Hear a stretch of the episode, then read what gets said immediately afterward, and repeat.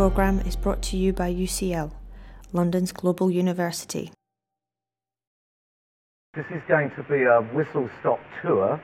I'm going to talk very briefly about population growth and demographic change, and mainly about progress towards MDGs. And just to let you know, May 25th, 26th, there is a large UCL international conference being held called Population Footprints, sponsored by the Leverhulme Trust, and there are flyers outside, and that will be a two-day conference, and everyone here is welcome to register. This is the demographic transition which each country hopes to make, taking about a century from high uh, birth rates and death rates down to stable low birth rates and death rates. And as you can see, the fall in death rates precedes the fall in birth rate, which accounts for the increase in population growth. And after both stabilize at a low level, there's an additional population momentum from the increased number of people going into the reproductive pool. And I'm often asked, why are you saving all these babies' lives? by quite intelligent people. And what I say is actually, unless you save babies' lives, you're going to end up with a bigger population growth problem. So the trick is to save babies' lives, get your death rates down, and rapidly follow that with the things that will get population growth down. The latest data from Bongaarts suggests that the world population is heading up to uh, somewhere between just under 8 billion and possibly up to 10 billion, depending upon a whole number of difficult to predict factors. And most of that growth will be in the south rather than the north. Indeed, in the north, population rates in many countries are already falling. And you can see from this slide that there are quite rapid changes in fertility and birth rates. You can see that in Asia and Latin America, over a 40 to 50 year period, you've seen very dramatic declines, almost to the replacement level of 2.1. But Africa remains quite a long way behind that, although it's encouraging that they are now experiencing quite impressive economic growth because the three things that we need to get fertility down in addition to dropping their death rates, which is starting to happen, is wealth, education, and then to meet the need for family planning. Um, in Asia, of course, there are problems. Um, we work in Jharkhand and Orissa, and I noted from latest Indian demographic data, in Bihar, the population was the size of Germany 10 years ago. Uh, by the middle of the century, it will be the size of Indonesia. Another northern underdeveloped state, Uttar Pradesh, was the size of Pakistan and will be the size of the European Union. And although there is rapid economic growth in India, uh, this will put great pressure on ecosystems. And in addition, as James Lovelock said last year, a lot of pressure on water supplies and current aquifer levels. Um, Africa is a big place. Um, it is the size of virtually all the other continents put together. So we must not be uh, unfair to Africa in the sense that they do have the capacity to absorb a bigger population, uh, although obviously they want to achieve stability as quickly as possible, and indeed a bigger population would help their economy. Um, these are the eight Millennium Development Goals relating to poverty, education, gender equality, child and maternal mortality, uh, a variety of diseases, the environment and a global partnership. Helen Clark in her UCL Lancet lecture said this is the most comprehensive set of agreed benchmarks for development progress. And the reason, there are many faults with the MDG goals, but the reason that they were good, in many people's opinion, is that they set some measurable targets. They put an emphasis on the need to measure outcomes. And these are just some of the targets relating to those goals. So how are we doing? This is from The Economist, and it's a summary of some of the review uh, outcomes that were presented to the United Nations a few months back. And it looks superficially to be pretty good. That the poverty target is almost there uh, in terms of people living less than $1.25 a, a day. That the, uh, we're not doing so well on nutrition, uh, about halfway on children under five, quite good on water access, Primary school enrollment looks impressive and attendance in antenatal care looks okay. Uh, but I think there's more to it than that. So I'd just like to run through some of the MDG goals in relation to the, uh, starting with poverty and hunger. Um, in terms of hunger and food security, uh, it is true that most countries are more food secure today than they were 25 years ago, with a few exceptions in red. But in the big countries, particularly in India, uh, there is still a very long way to go. Uh, the other problem with poverty is that a new uh, multi-dimensional poverty index produced by Oxford last year on the basis of uh, Amartya Sen's capability approach suggested an alternative approach to poverty measurement that really throws all of the poverty measures ski-whiff. If you look at Ethiopia or Sierra Leone or India, using that multi-dimensional poverty index, their poverty rates shoot up because many people in those countries still don't have the capability of getting a good education or access to healthcare. Whereas some others, like Uzbekistan at the bottom, does much better. So uh, definitions of poverty matter. This is a quote from Utsa Patnaik, who's professor of economics in Delhi. The average Indian family of five in 2005 was consuming a staggering 110 kilos less grain per year compared to 10 years ago, a sharp rise in intake for the wealthy minority outweighed by a large decline for the majority, and goes on to talk about calorie intake and a steep decline in protein intake for four-fifths of the rural population. So India is shining in the industrial parts of the country, but in many of the rural parts it is not. Another issue that's very topical is microfinance and microcredit which has always been seen as the way out of poverty for many poor women in rural areas.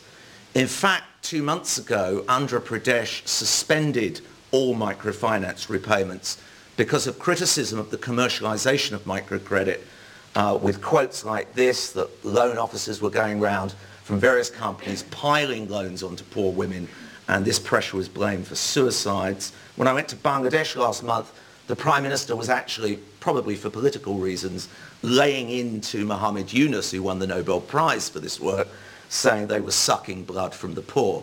So this is a highly controversial issue right now, the difference between credit and usury.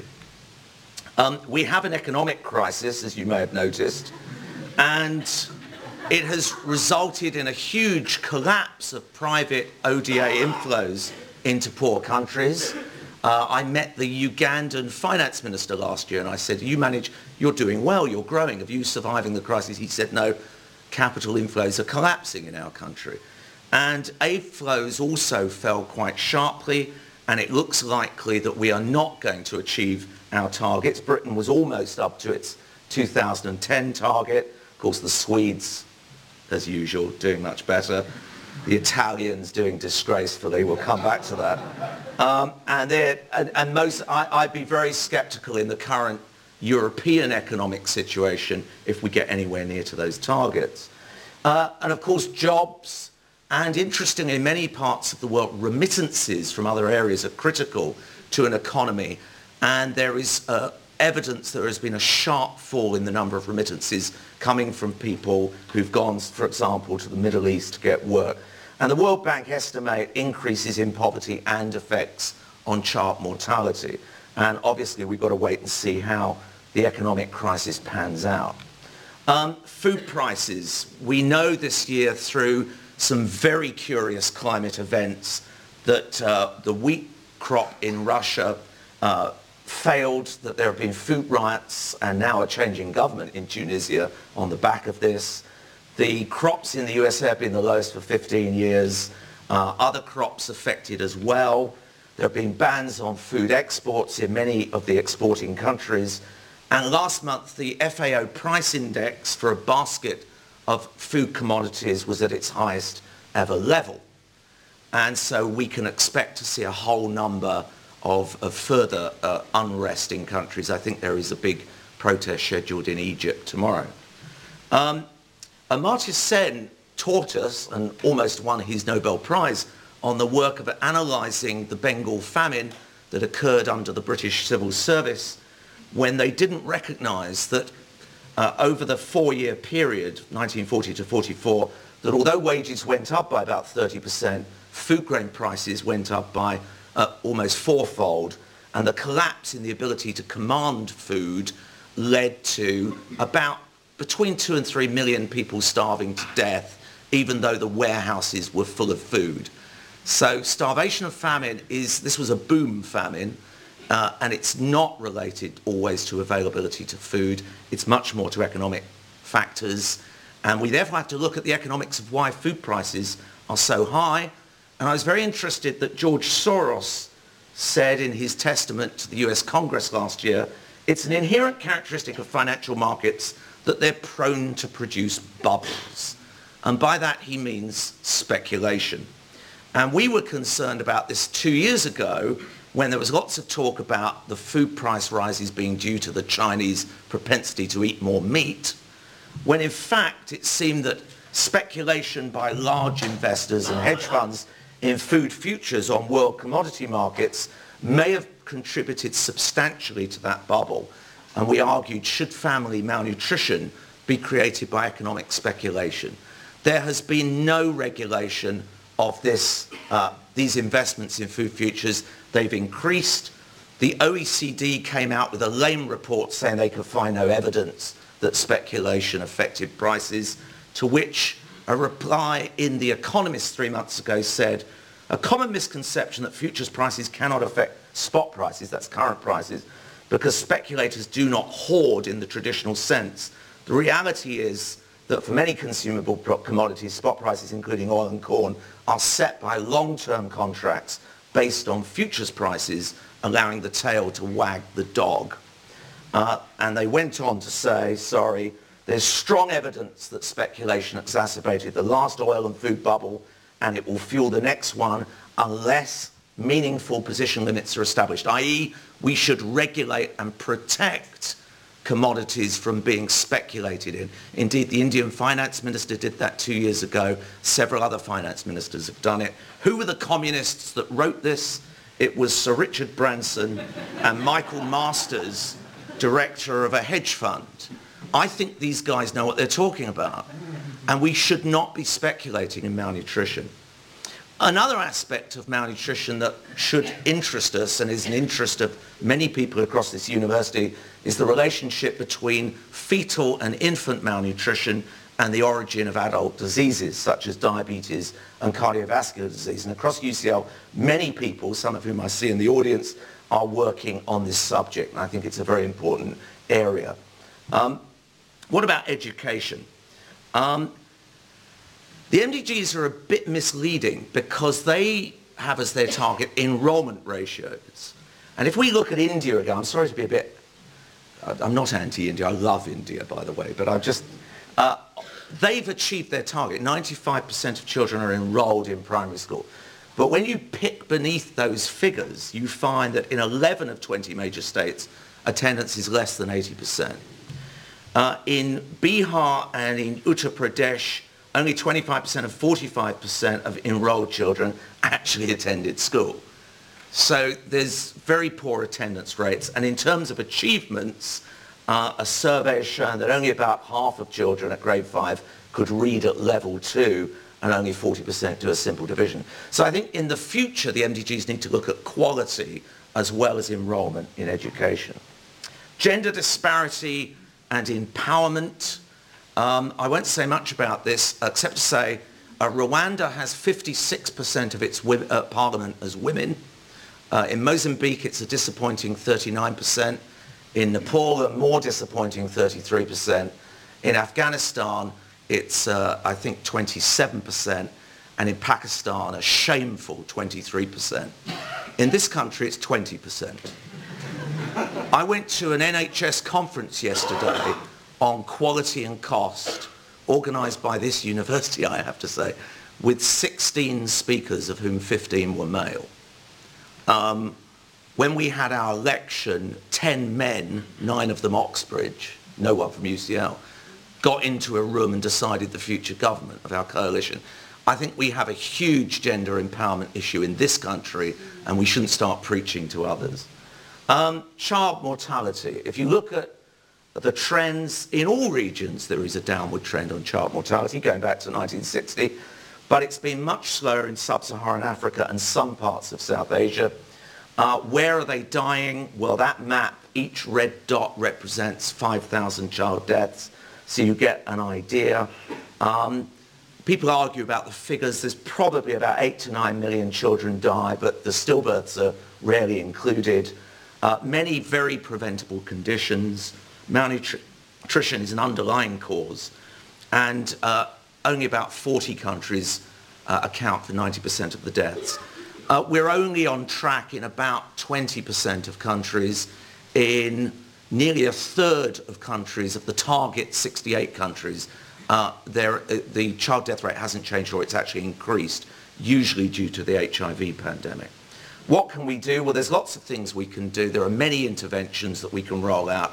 We've been interested across UCL in looking at work as much on the demand side as on the supply side, and I've talked about this elsewhere, so I'll go over it quickly. We, we were very interested in looking at just actually education and empowerment for women through participatory groups in rural Nepal. We published this six years ago, and most people didn't believe us. Uh, we'd worked with groups.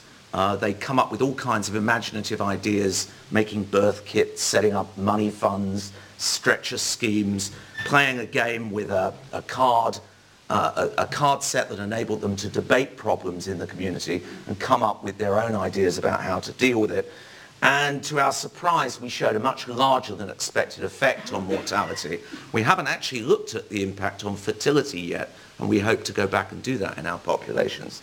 So that was very encouraging. No one believed us, so we had to set up six other trials, um, and I'll just refer to one that reported uh, just a few months ago from Ekjut in eastern India, where actually baseline mortality rates were the highest of any of our populations, uh, a tribal, largely tribal population. And there, uh, Prasanta Tripathy and his team, working with Audrey Prost and others from UCL, showed actually in years two and three a 45% reduction in neonatal mortality simply by being in a group. There was no change in use of health services and there were also big reductions in maternal depression rates, um, more than a, a, a, halving of the rate of maternal depression. Um, so there's a lot that can be done and a lot that could be done much more, both on the demand and the supply side for child mortality. What about maternal mortality? This was a guy I passed on the road about 20 years ago in Nepal, and he was an ambulance, and he walked three days with his wife on his back to get to an antenatal appointment which is more than most people in this room did, uh, and he saved her life. Um, unfortunately, a lot of women still die. These were the slightly older figures that show very high rates of maternal mortality. If you look at sub-Saharan Africa, almost no change over 15 years. Uh, the uh, eventual target date for the MDG goals is 2015. Uh, later figures from Chris Murray's group seem to suggest, but some of us think the data they base it on is a little bit dodgy, um, show that maybe we are seeing falls in maternal mortality. And more than half are clustered in six countries. Um, Tanja Houweling from UCL looked at differentials in healthcare. If you look at the middle one, professional delivery care, it shows the biggest differential between rich and poor households in almost every country getting access to a safe uh, delivery through a trained birth attendant. Um, one way is to give women money to go to hospital, and they've been doing that in several countries. We evaluated it with Tim Powell Jackson from the London School the impact of doing this across the whole country in Nepal, first giving cash to women, then to health providers, and then later, when the Maoists came to power, free delivery care. And Tim's analysis showed that you got about a 15% bang for your buck by giving out cash incentives, although the poorer households didn't do as well. Interestingly, when free care was introduced by the Maoists, you seem to get a bigger bang for your buck. But there are various ways of interpreting this data. Um, another thing is often people say, well, Bangladesh is seeing its maternal mortality rate fall because of the rise in caesarean section rates. And I never really believed that. And this is the data for the country showing the increase over time, over about 15 years in caesarean section rate, by economic quintile. And you can see that almost all of the rise in caesarean sections occurs in the wealthiest group. And indeed, perhaps many of those cesarean sections are unnecessary. Um, so, uh, you know, interpreting emergency obstetric care access is again quite a difficult thing to do. Um, and all of these differentials, everything we look at has huge differentials, was summed up in a report that Sir Michael Marmot wrote, uh, again from UCL, a WHO commission. I urge you to go and download that from the internet called Closing the Gap, published about 18 months ago. Um, another bit of work done with our uh, mathematical colleagues, Christina Pagel and others, um, we, we said, look, of course the safest place to be is a health facility, but that's a difficult thing to do in many poor countries. And we know that over the next decade, in the poorest countries, perhaps 400 million home births will take place. Can we do something about it? We know more than half the births, uh, sorry, more than half the deaths, actually, I think this is an underestimate, um, are due to two main causes, hemorrhage and sepsis, which can be treated with drugs that you could distribute into the community. And that's what we wondered. So I said to Christina, actually after we talked after one of the IGH symposia, the Global Health Symposia, and I said, would you be able to model three different strategies? And the three strategies are as follows. One, just make sure that the health facilities have those drugs available. And we know that half the facilities don't. Um, secondly, then give them to the health workers, antenatal care on the community. And the third strategy would be to do both of those and get the health workers to give them out to women volunteers in villages. And uh, Christina went away and turned it all into maths. And I checked all the equations and I'm pretty sure they're all right. And she came up with this model that was published in the Lancet, which did actually suggest that you could save a very significant number of uh, women's lives by getting uh, the drugs out to remote populations and indeed that favoured the darker green bars, which are the poorest quintiles. Uh, of course, this raises the big dilemma that we always face in research in developing countries, the, the, the balance between trying to deliver the optimum versus a second best solution. This is a second best solution, but it might save women's lives. Um, how are we doing on HIV?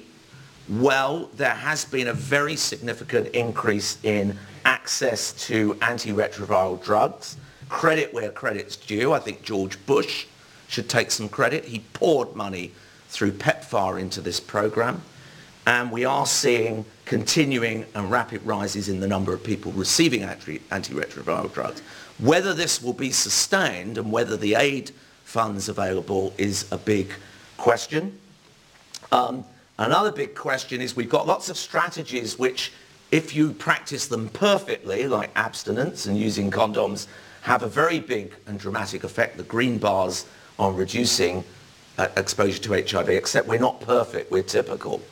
And typical use, and this is the great dilemma between efficacy of interventions and actual effectiveness in communities, means that many of these things don't work.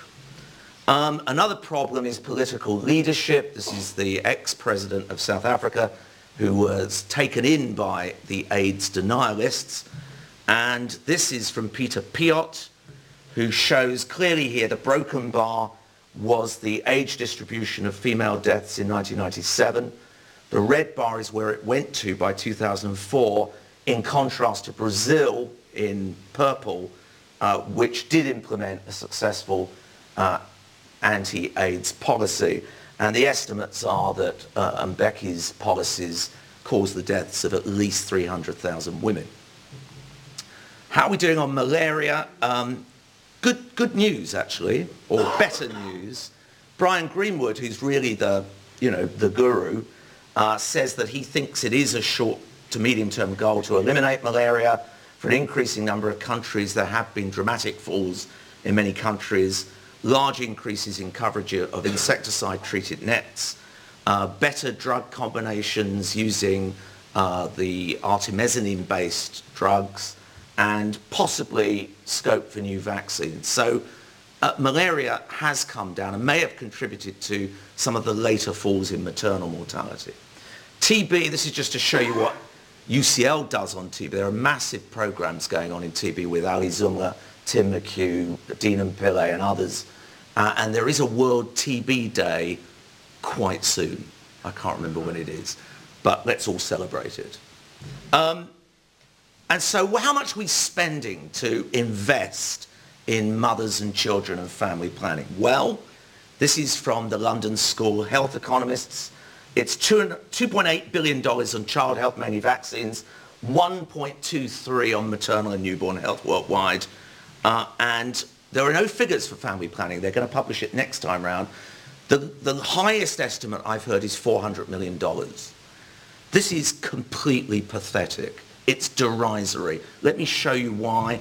Um, it's about 1% of the Northern Rock bailout. That's the money spent on maternal and newborn health, much less on family planning. It's less than 10% of the Goldman Sachs bankers' bonus pool for 2010. Uh, that's the bonuses for dropping your share price by 65% over four years.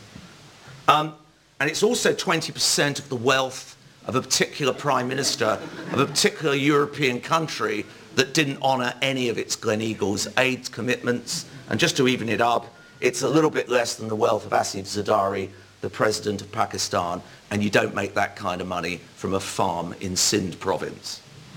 Uh, finally, environmental sustainability. There are all kinds of things promised with the MDGs, none of which will be met. Um, we have an urban future and a planet of slums. I'm going to say nothing about this. David Osrin, who's sitting in the audience, is working with, uh, under the chairmanship of Professor Yvonne Rydin of UCL on a, a, Lancet Commission on Healthy Cities, which will be published, I think, later this year. And I think we should uh, follow that up with uh, another lecture like this. Um, I just want to touch on climate change. I'm really sorry about this.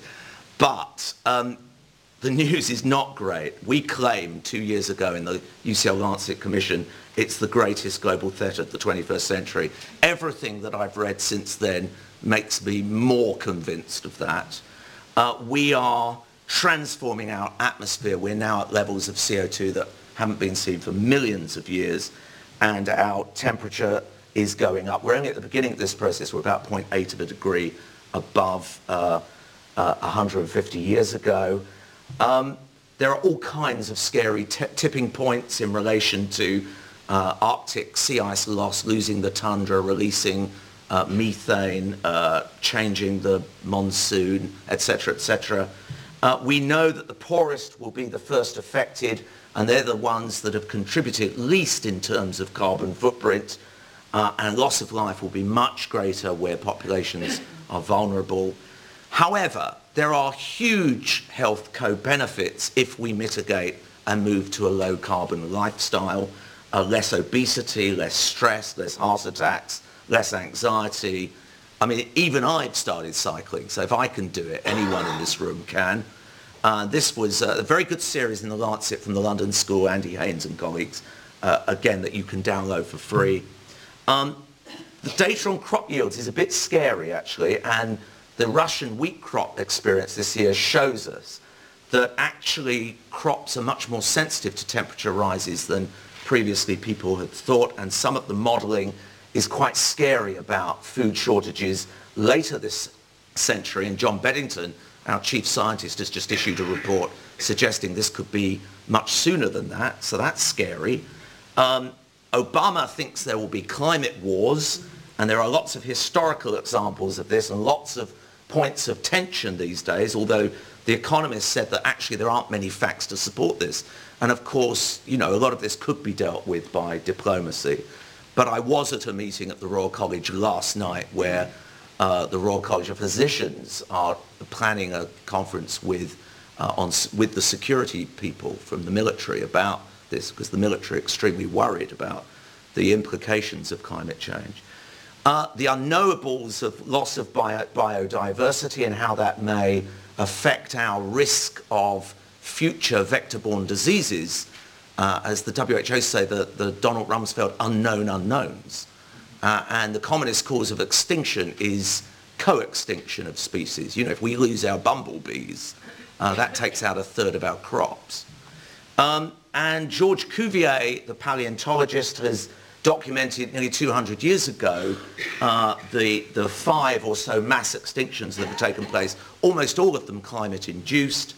And our friend James Lovelock uh, thinks that we are going to go that way. He thinks the carrying capacity of the planet is going to drop to about a billion, uh, possibly this century. Not everyone agrees. But I've been getting a li- little bit more nervous. I'm going to finish on this in time for questions about sea level. This was given to me by Atiq Rahman, who's on the Intergovernmental Panel for Climate Change. And he said to me, look, I, I want to show you what happens in Bangladesh if we get a meter sea level rise, which will happen in about 40 years in Bangladesh. We work in Dhaka in the middle. Uh, and he said, this is what happens. Uh, Dhaka becomes a seaside resort. So, you know, Bangladesh are on cue with a meter to lose about 20% of their surface area.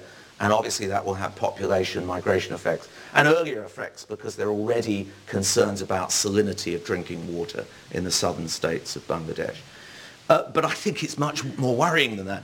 Based on paleoclimate observations, we know that sea level, even in uh, two uh, interglacials ago, they were about half a degree warmer and there was five meters of sea level rise. When you go up to three degrees, it's about 25 meters. Once you go above four or five degrees, it's 75 meters. UK policy is to keep the risk of a four degree rise this century below 1%. That's Adair Turner's stated policy, chair of the climate committee. Um, last year there was a conference in Oxford where almost all climate scientists think that where, that's where we're heading now, four degrees. And uh, more worrying is this is what happens to England, by the way, with seven metres. Massive, I mean, London will be taken out and massive effects. So it's really the end of geography as we know it across the world. That's with seven metres. And there are serious climate scientists saying that we've underestimated levels of sea level. The consensus has been one metre this century. Um, that's what happens in about 300 years' time. Uh, hope you don't, anyone, anyone from Norwich? I'd sell up, John. Get out whilst you can. Um, and the reason one's getting more worried, I'll finish on this, this is work from Duncan Wingham from UCL, geophysicist, who plays around with satellites. They measured the loss of uh, the Pine Island Glacier in the Antarctic over a decade, and they showed that the rate of volume loss quadrupled in that time. So they don't think this is going to be a linear relationship. It depends on the doubling time. And Jim Hansen has worked out with a doubling time of 10 years, which is conservative by that estimate, we end up with five meters this century. Only about a meter up to 2070 and then an exponential effect. So I hope I've uh, depressed you all thoroughly. Um, I won't say anything about MDG 8 because they didn't do anything about it. And I'll just leave you with this. If you want to read a review, an excellent review in my view, by Jeff Waage and colleagues about the MDGs, um, this is the tetralemma we face. How to achieve growth and equity to bring people wealth and education, to do it in the context of not very good democracies, and then ultimately to achieve sustainability that stops us all drowning. Thank you.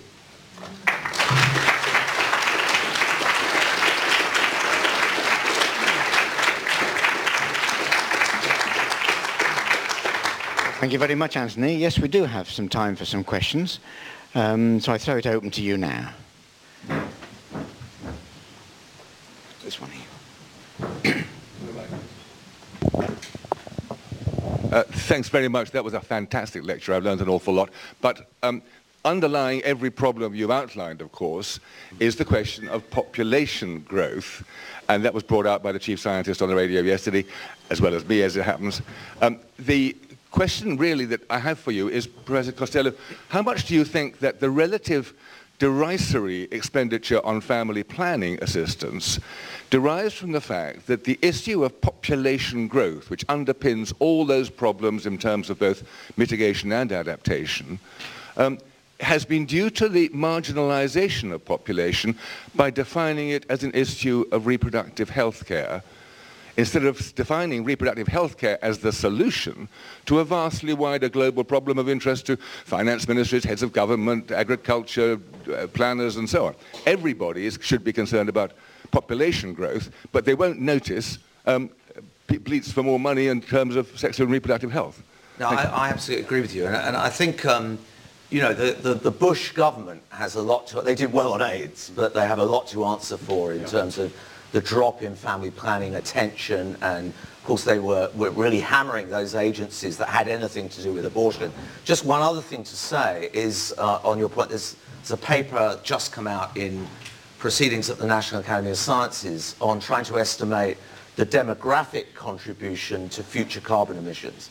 And if we can do well on population, we could reduce by future emissions by up to a third. But we must be careful not to put the blame on Niger and Kenya. Uh, we need to say it's absolutely about us. It's absolutely about an integrated strategy that deals with wealth education, child mortality, and family planning as an integrated whole. And I hope, I hope you'll be coming to the, the uh, symposium in May. Yeah. Over here.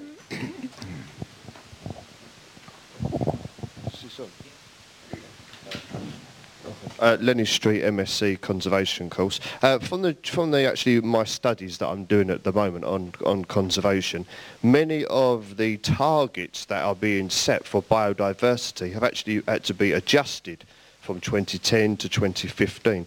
Am I right in saying, Anthony, what I called that the targets, the Millennium Development Targets, are for 2015? Yeah.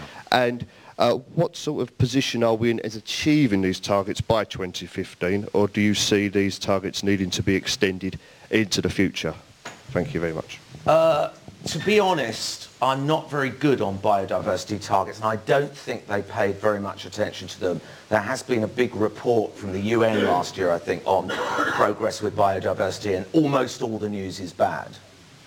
Uh, but I think some of the measures like immortality are a problem. Uh, but everything I hear from the people I talk to, and I expect you'll know much more about this than, than me, that this is a bad scene. Uh, what we've been interested in is how biodiversity affects health. And there are various ways. There's a thing called the dilution effect, that the more uh, diversity you have to carry vectors of disease or carry the diseases, you're less likely to get infected. And if you reduce that diversity, you're more likely to have transmission. There's quite a lot of interesting experiments to show that.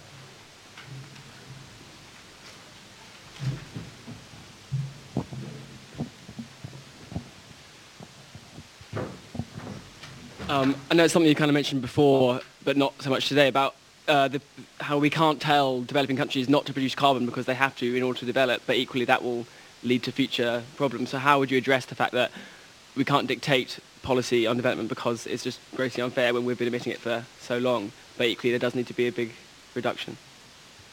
Yeah, well, I, I think there's a difference. I mean, clearly the, the, the huge countries that matter are China and India, because China's already now the largest emitter in the world. It's overtaken the United States, and they are well aware of this. In fact, my friends that I spoke to last night who were at the Cancun negotiations say that the Chinese are ahead of the game compared to the Americans. They're investing more in green technology. They recognize this as more of a problem. They're going to do it their own way. They're not going to be told what to do by the West.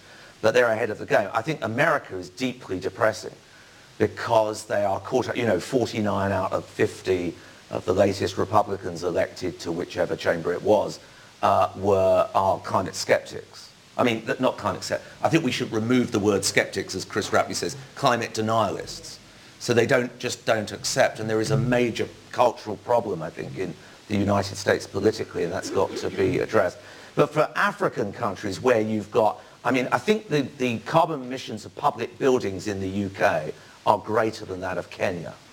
So I think we have to get balanced here about, you know, I think the, the equilibration point is two tons per head, isn't it, of CO2. So, you know, a lot of countries are down in the point twos who could come up, but we've got to get all the others down. Whether that's politically feasible is a huge question mark.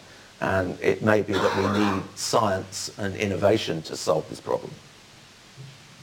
I'm being asked to treat that as the last question now, so uh, it only remains for me to thank Anthony very much indeed for a very well-informed, very engaging and very interesting lecture. Thank you very much, Anthony.